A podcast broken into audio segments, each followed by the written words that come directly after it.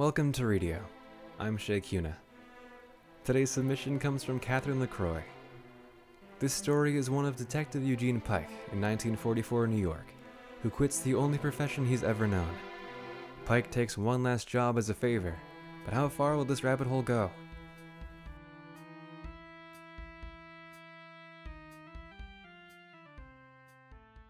September 23rd, 1944, 11:47 p.m. It had only been a week since I'd taken myself out of the game, but it felt like a damn lifetime. It poured in New York every day for almost a month, like the rain had something to prove. There wasn't a station on the radio that didn't talk about the war. Hundreds of giant posters with loud proclamations to join the war effort were hastily plastered against the sides of buildings. Many of them tumbled through the streets as more and more protesters tore them down. With the constant rain, it wasn't uncommon to find one following you home after a walk. Thinking about it enough could make a man depressed. But it was time to call it quits. I could feel it in my gut. And for 30 years, my gut had never failed me. There was a knock on my door. The hell? I muttered under my breath. Probably some fathead trying to sell me a newspaper subscription. Damn kids. I waited, hoping they'd leave. The knock came again. I sighed and answered the door. Pike, thank God. I need your help. A short man with more hair grease than brains stood soaked to the skin in my doorway. Definitely a fathead, just not the newspaper selling kind. Roy, whatever it is, I don't want anything to do with it. I moved to close the door. Come on, Pike, for a friend? Roy blocked the door. Since when have we been friends? I wasn't in the mood. But something in his voice bugged me. Something wild and desperate. From the look of his clothes and the dark circles beneath his eyes, he'd already tried everyone else in town. Can't you go to the cops? I asked anyway. They didn't believe me. You're the last person I can ask, honest. Roy idly traced letters still emblazoned on my office window. Eugene Pike, private detective. I'd been meaning to scrub them off, just hadn't gotten around to it. I relented. Fine, come in, but you know it's after blackout. He hurried past me, moving to stand in front of my small fireplace. It was my only source of light after 11 p.m. No kidding. Try walking the block in the pitch dark. Roy shivered, then extended his arms toward the heat. Thanks for seeing me, Gene. What do you want, Roy? I was sure his gratitude wouldn't cover his request. There was a long pause. The crackle of firewood was the only sound between us. I was about to ask again when Roy finally admitted, Someone's been watching me. I can feel it. You been hitting the bottle again? I popped a bag of cigarettes and a lighter from my coat pocket and lit one. Roy held out a shaking hand for another, even though I hadn't offered.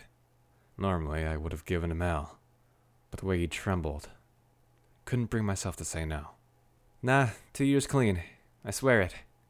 He took a long drag, and it seemed to calm his nerves. He turned his back to the fire. At first, I thought nothing of it. Then, last night, Alice went to work and didn't come home. I blew smoke circles into the air while I ran through the possibilities.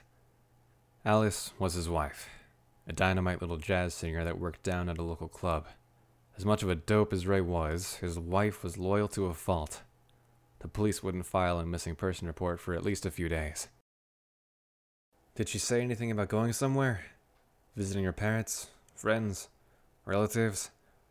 She was a social butterfly, Alice. Nothing. I asked the club manager, and he said she left at the same time, like she always did. Roy sunk into the floor, head drooping. Did she leave with anyone? I don't think so. I studied the ceiling, watching the shadows from the fire consume Roy's outline. I still don't work for free, I said. Anything, Pike, anything you want. Just find my wife. Damn it. A hundred voices in my head said I shouldn't take the case. But by the time the police stepped in, Alice would be a goner. Roy stood, closing the distance in two steps, and held out his hand. Damn it. Fine. We'll worry about payment when she's home. This is the last favor I ever do for you, Roy. Got it? Of course, Pike. Thank you. After he left, I swore up a storm and dug my last bottle of scotch from my desk. It was going to be a long night. September 24th, 1944. 7:46 a.m. I didn't sleep. I rarely did when I was on a case. I spent the night planning my next steps and finding Alice. As the sun rose, I killed my bottle of scotch and grabbed my hat and coat. For one rare moment, it wasn't raining. Even so, water rushed rivers down the street gutters, and I was careful not to step in ankle deep puddles. The cheerful bells that rang as I opened the door to the diner nearest Alice's club may as well have been a gunshot. The few patrons already there took a break from their breakfast to stare. I ignored them and took a seat. Hey there, Yuji. A young, dolled up waitress cooed and leaned over the counter. Morning, Laura, I said, setting the hat on the stool beside me. Your usual? She moved to pour me a cup of coffee.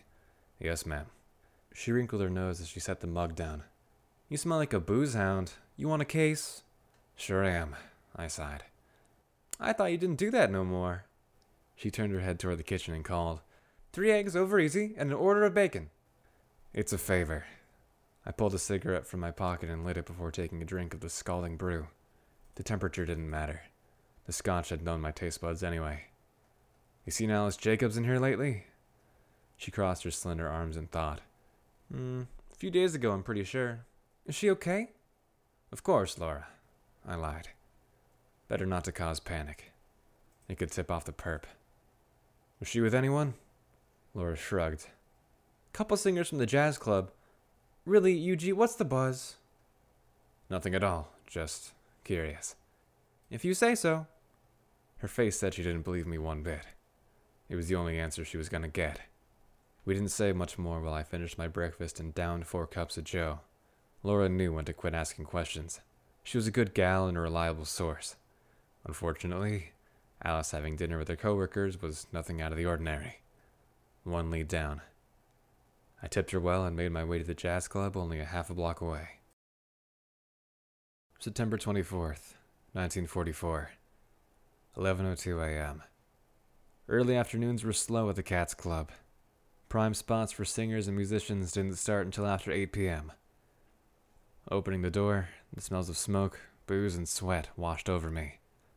Not so different from my own place. A tall, leggy dame on the center stage purred lyrics that could have sounded like anything to the Johnnies three drinks in before noon.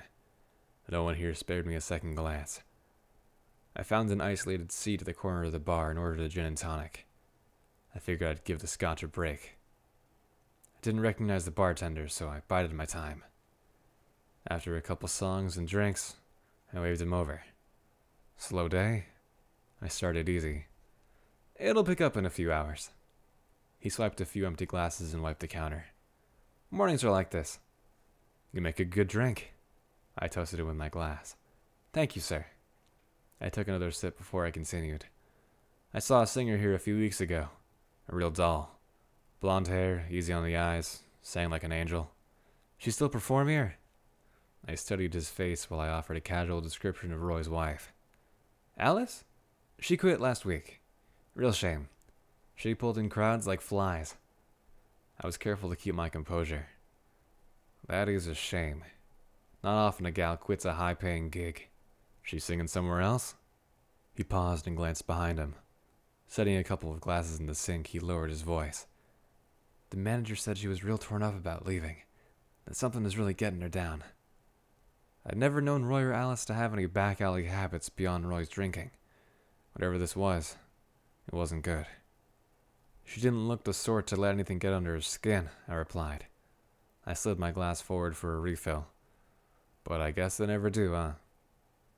True enough, he smirked. He quickly filled up my glass and added two more olives. Lots of folks asked after her, but if you ask me, he paused, chewing on his lip. You know, maybe it ain't my place. There it was. Bartenders always had the eyes I needed. My lips are sealed, friend. Scout's honor. There was this dame that came to her set every night for a year. A year. They'd gab a while afterwards, and sometimes they left together. Just a second. A newcomer had joined the bar. Like most men, I didn't claim to know the minds of women. But for any person to show that kind of commitment for so long, something else is going on. The bartender returned. Did you catch her name? I asked. Who? The dame who was here every night. He paused, searching my attire. You a cop? Nah, just making conversation, I said easily. The tension left his shoulders. Elizabeth. Dark hair, dark eyes. She was a looker. But she seemed to only have interest in Alice. His voice dropped so only I could hear him. A little queer, if you ask me. Maybe. I nodded and finished my drink. Maybe Alice will change her mind and come back to the club. We can all hope. Manager's been beside himself since she left. Thanks for the chat, pal. See you next time. He waved me off and took the empty glasses. The singer finished her set to mild applause. I paid for my drinks and made my way toward the door when something caught my eye. Along the wall were framed photographs and newspapers touting the jazz club as one of the best in the city. I scanned over the pictures in the bar, the singers, the crowds, and then I saw it. A small photo of Alice, beaming from a high top table, her arm around the shoulders of a dark haired, dark eyed woman. Elizabeth. It had to be. A steady stream of customers on their lunch breaks filtered into the club. The bartender's attentions were on them. I snatched the photo from the wall and tucked it inside my coat pocket. I could ditch the frame later. I double timed it out of the bar and made my way to the payphone. September 24th, 1944, 2:30 p.m. Elizabeth, that's not ringing any bells. I fed the phone another nickel. Roy, I need you to really think here. I mean it, Pike. I knew most of the singers to the cats, but I don't remember an Elizabeth. Roy sounded exhausted. How was Alice the week before she didn't come home? What do you mean? Was she acting differently? Did she seem upset? I cradled the receiver on my shoulder as I pulled the cigarettes and lighter from my pocket. I didn't think anything was wrong. The night she disappeared, though, I found some weird stuff in our bureau. I bit back my frustration. You didn't tell me? I didn't think it was important, you know? A, b- bunch, a bunch of bottles, a, the diary. Please insert another 20 cents to continue this call. The operator interrupted. Damn it, Roy, I'll be right over. I hung up the phone and grabbed a taxi to his apartment. Roy's face was haggard, and he somehow looked more tired than the night prior. I'm sorry, Pike, but I, I didn't think it was nothing. He was all apologies as he led the way to his room. He pulled a purse from a drawer and dumped its contents out on the bed. Careful with it. Jesus, Roy. This guy had the grace of a baboon. Sorry, he mumbled. He took the remaining items out with great care, lying them next to the contents spilled on the comforter. He wasn't kidding. There were a ton of strange things in that bag small vials with different colored liquids, a palm sized book in a language I didn't understand, and a compact sized mirror with symbols drawn in what looked like blood. It sent a chill down my spine. What the hell? I asked the rhetoric. A small pad of paper was amongst the oddities. As I flipped through it, I found it was a list of names Roy's name, some of the singers at the club, many I didn't recognize. Finally, one popped out at me from the page Elizabeth Moore. I went through the list one more time, double checking that she was the only Elizabeth listed. Sure enough, it was just her. I pointed at the name and held a pad in front of Roy. Elizabeth Moore. Any ideas? Roy rubbed the back of his neck and grimaced. Sorry, Pike. Never heard of her. I showed him the picture. He shook his head, his frown deepening. We were getting nowhere. I pocketed the list of names, the mirror, and the book into my coat. Everything else went back in the purse. In that case, I've got more digging to do. Let me come with you? Roy asked in a small voice that didn't fit him one bit. Whatever's watching me, it's getting worse. Ah, right. You're Boogeyman. I vaguely recalled our first conversation. I mean it, Gene. It's it's nothing good. Not only did I work alone, I wouldn't have picked Roy as a partner if he was the last man on earth. He was clumsy, loud, stupid. But I could also see he was absolutely terrified. All right, but you stay out of my way and make yourself invisible, understand? I relented. I could already feel the beginnings of a headache throb at my temples. Roy let out a huge breath he must have been holding for days. Thank you, Pike. Really, it'll, it'll be like I'm not there at all. September 24th, 1944, 5:39 p.m. I called in a favor at the local station to check their records for an Elizabeth Moore and asked that they reach me at the library. They still owed me big time for a few cases they could never have handled without me. While I waited to hear from them, I started searching old newspapers. I thumbed through the ones I had seen in the cats, finding Alice's photo on the front page more than once. In one picture, I could make out Elizabeth sitting on a nearby table. When was the last time you saw Alice sing? I asked Roy as I flipped through more issues. A Couple of years ago, I think. He sat nearby, skimming through a huge volume of public records. A couple of years? Come on, Roy, you pulling my leg? He shifted uncomfortably in his chair.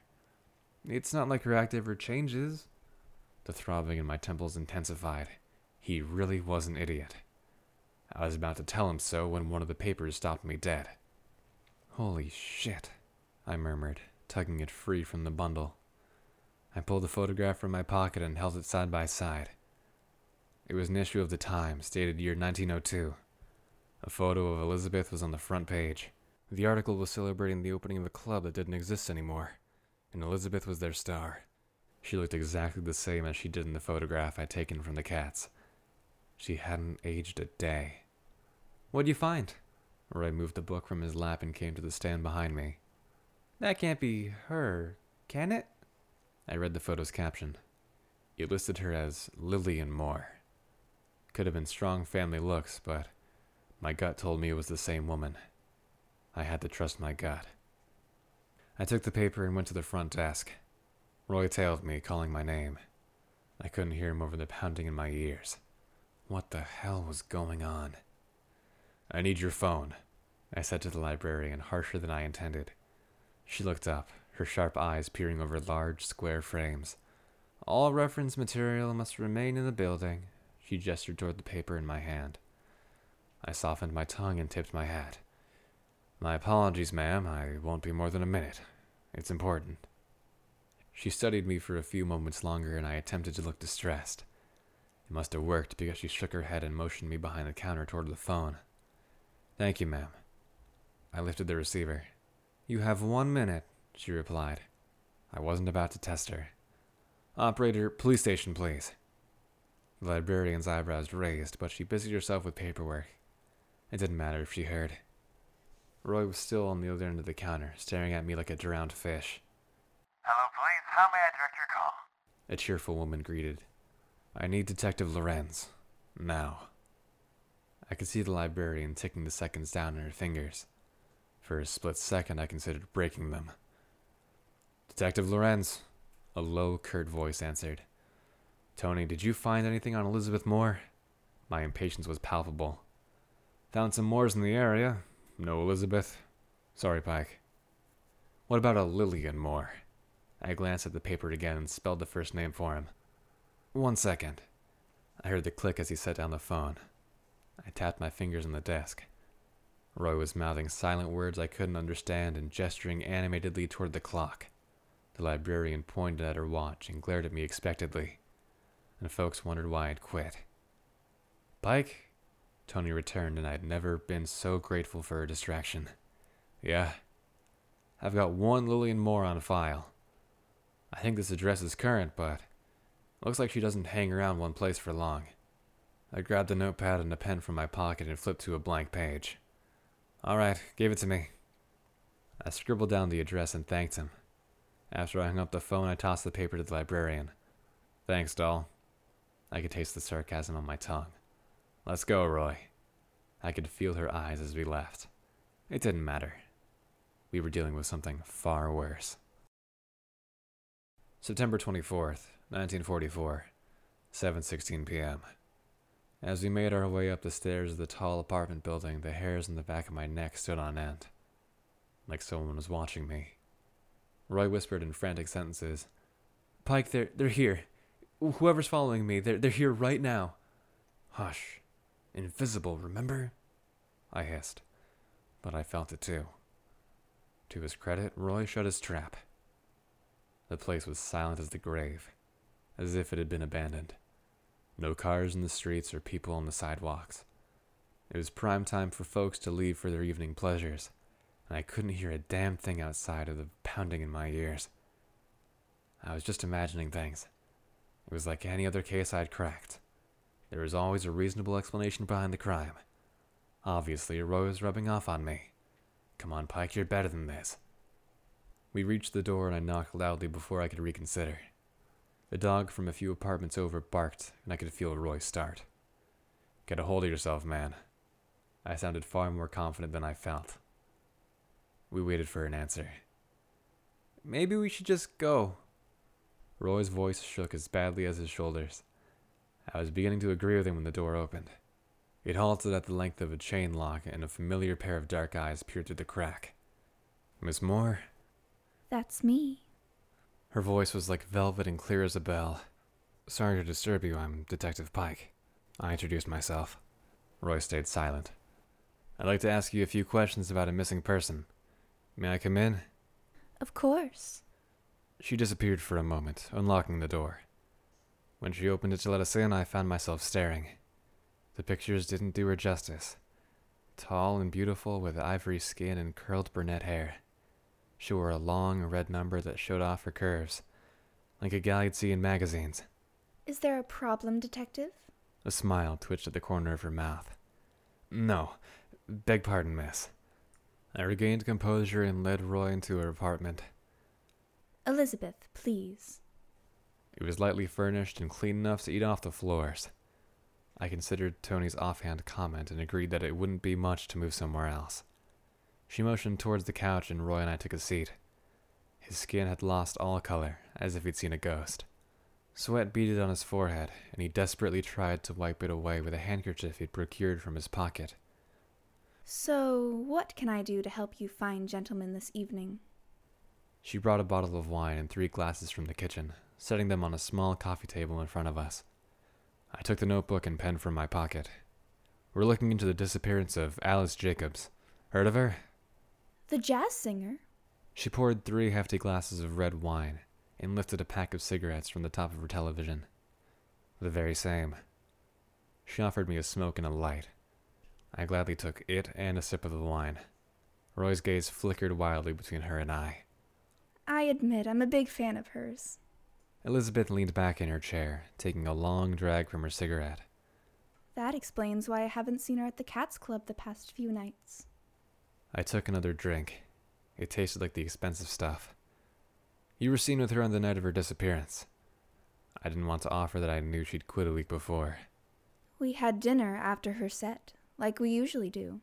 She shrugged, flicking burned remains into a nearby ashtray. Sorry to change the topic, but who is he?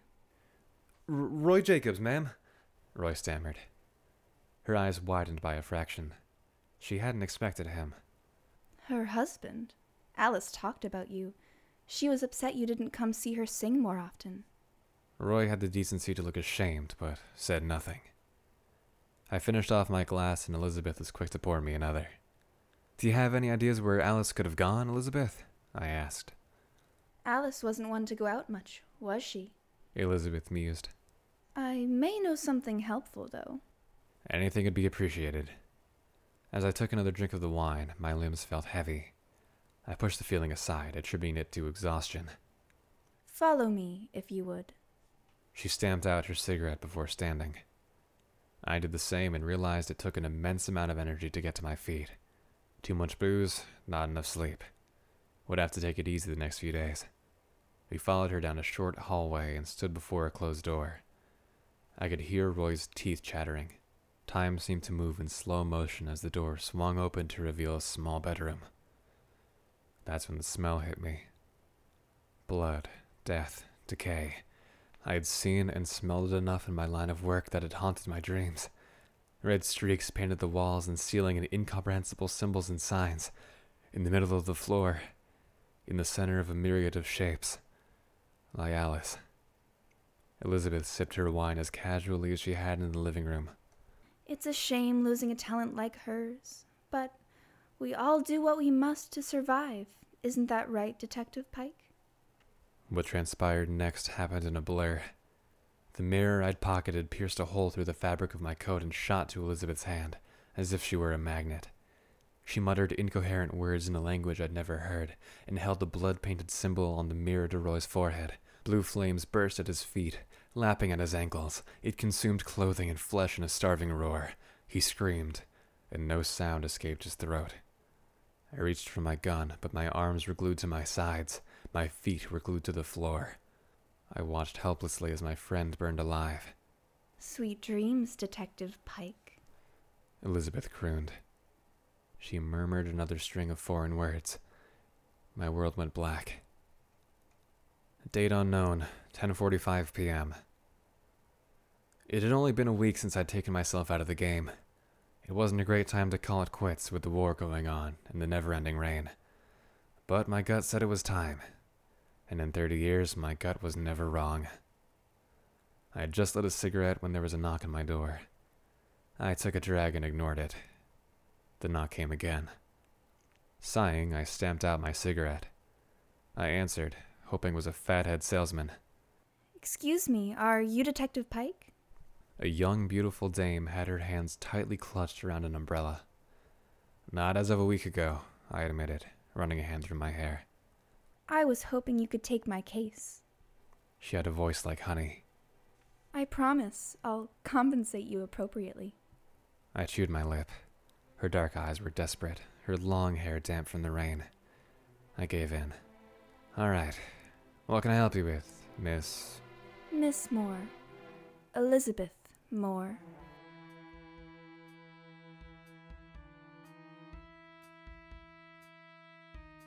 Thanks for listening to this episode of Radio.